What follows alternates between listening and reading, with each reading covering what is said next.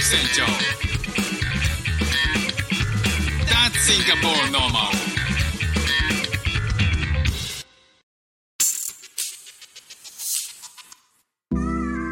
どうも副船長です。シンガポールで4歳と5歳の息子の子育てをしている主婦です。このチャンネルは子育ての話や英語学習の話海外生活で面白いと感じた日本との文化や価値観の違いそこから改めて感じた日本のすごいところなんかをお話ししております。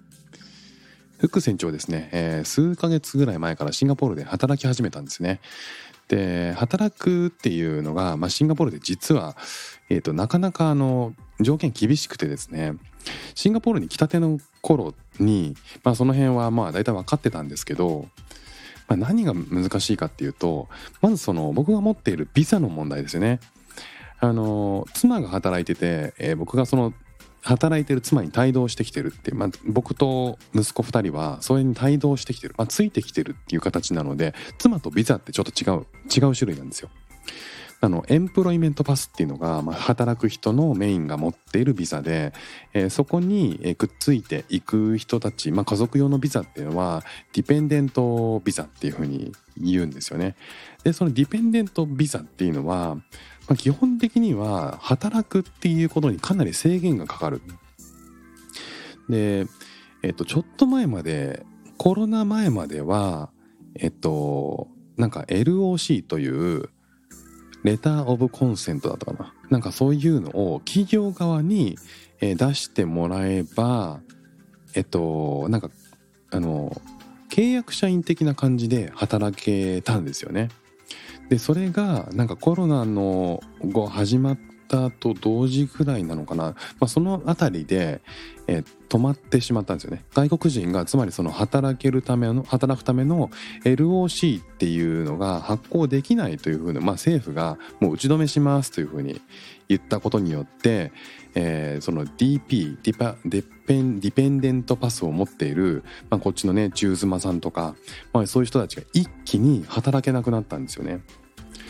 まあ、なんでそんなに働くことをが難しくなってるかってシンガポールがそんなに難しいかっていうとシンガポールって基本的に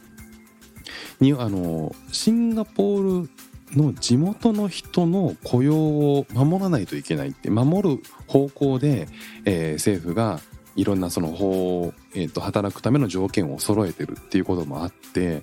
外国人があの働くっていうこと結構難しいんですよね。でとは言ってもシンガポール国内で例えばえっ、となんかあのあえー、といろんな道を掃除したり清掃したり工事したりするとかいろんなその、えー、と建設現場で働く人たちっていうのは基本的にこうシンガポールのローカルの人ではなくて海外から出稼ぎに来てる人なんですよ。であとはそのメイドさんっていう文化がメイド文化っていうのはシンガポールあるんですけどその働いてるメイドさんも基本的に、え海外から来てる人たち、まあ、出稼ぎ来てる人たちで成り立ってるんですよね。それってこうシンガポールって34割ぐらいが外国人なんですけど、まあ、そのうちのそういう、えー、と出稼ぎに来るような人たちっていうのは、えーとまあ、給料がそこまで高くはないんですけど、まあ、それで地元に送金することでかなりこうあの金銭的な価値が高いので、えーシンガポールに出稼ぎに来るっていう人たちっていうのはそういう、えーヘルパー、えーメイドさんも含めてたくさんいるんですよね。でそういう人たちが持ってるビザっていうのが、えー、とそのいえー、とエンプロイメントパスとはまた別で、えー、とそれがワークパーミットっていう風なパスなんですよね。それは企業から、えーそのワークパーミットっていうのを発行してそれ国に対してそのワークパーミットを申請すると、えーこの人は働いていいよシンガポールにいていいよっていう風に、えー認められるそういうパスが work permit pass って言うんですよね。でそのワークパーミットって何がいいか、えー何がその employment pass とかと違うかっていうとエンプロイメントパスっていうのはそのえっ、とシンガポール政府がそのエンプロイメントパスを企業がその人に対して発行する時の最低の金額っていうのが決まっていてその最低の金額っていうのはめちゃくちゃ高いんですよ。つまりそのえっ、とそのあるある一定のエグゼクティブ層しか採用できないでしょってその金額はっていうようなその金額設定になってるんですよね。まあ、つまりそれおいそれとおシンガポールで外国人が来て働くっていうことができない仕組みになってるんですよ。それは、えーと、地元のそのローカルの人たちをまず優先してその人たちの雇用を守るためっていうことで考えられているので、えーまあ、つまりそのシンガポールの、えー、人人たちの雇用を守ってさらにでもシンガポールって国土も狭いし、えー、まあ資源も少ない、まあ、そうすると海外から才能のある人を入れてその人がに働いてもらうことでシンガポール自体を盛り上げてもらう。で、えー、と税金を払ってもらえればいいよっていうそういう国なんですよね。だからえっ、ー、と、まあ、D、DP ってデパートメントディペンデントパス。えー、EP にくっついてきてる中妻さんとか、まあ、僕みたいな、えー、中夫が、えー、アルバイトとして働くっていうのはその最初に話した LOC しかなかったんですよ選択肢として。でそれが、えー、今回そのコロナが明けて、えー、LOC が発行できなくなってもう大パニックというか 大パニックっていうかあの働きたいって思った人が働けなくなっちゃった。まあ、そんな中で、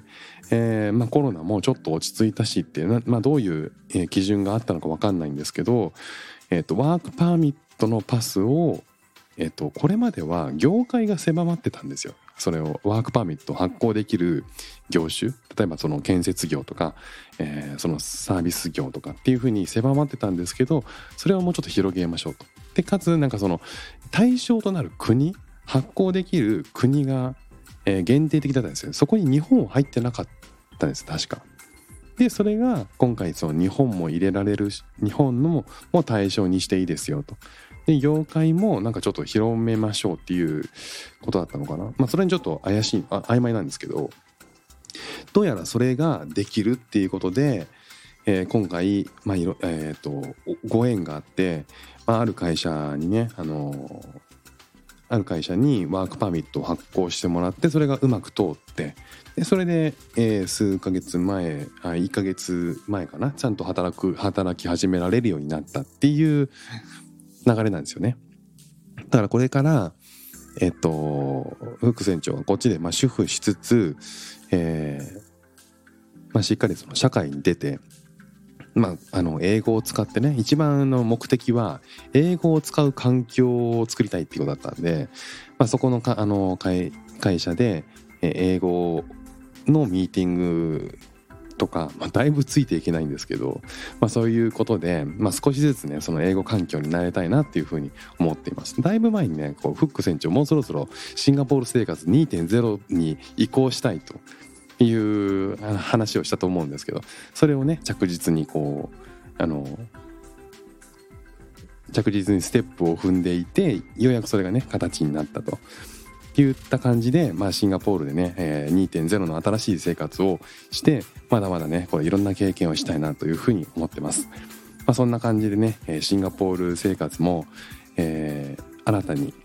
頑張っていきたいと思っています。まあ、その辺のねなんかこう海外で働いてどんなあのことを勉強したかとかどんな気持ちになったかみたいなのは、まあ、少しずつ、えー、話せる場があったらね話していきたいなと思います。ということで今日も聞いていただきましてありがとうございました。フック船長でした。じゃあまたね。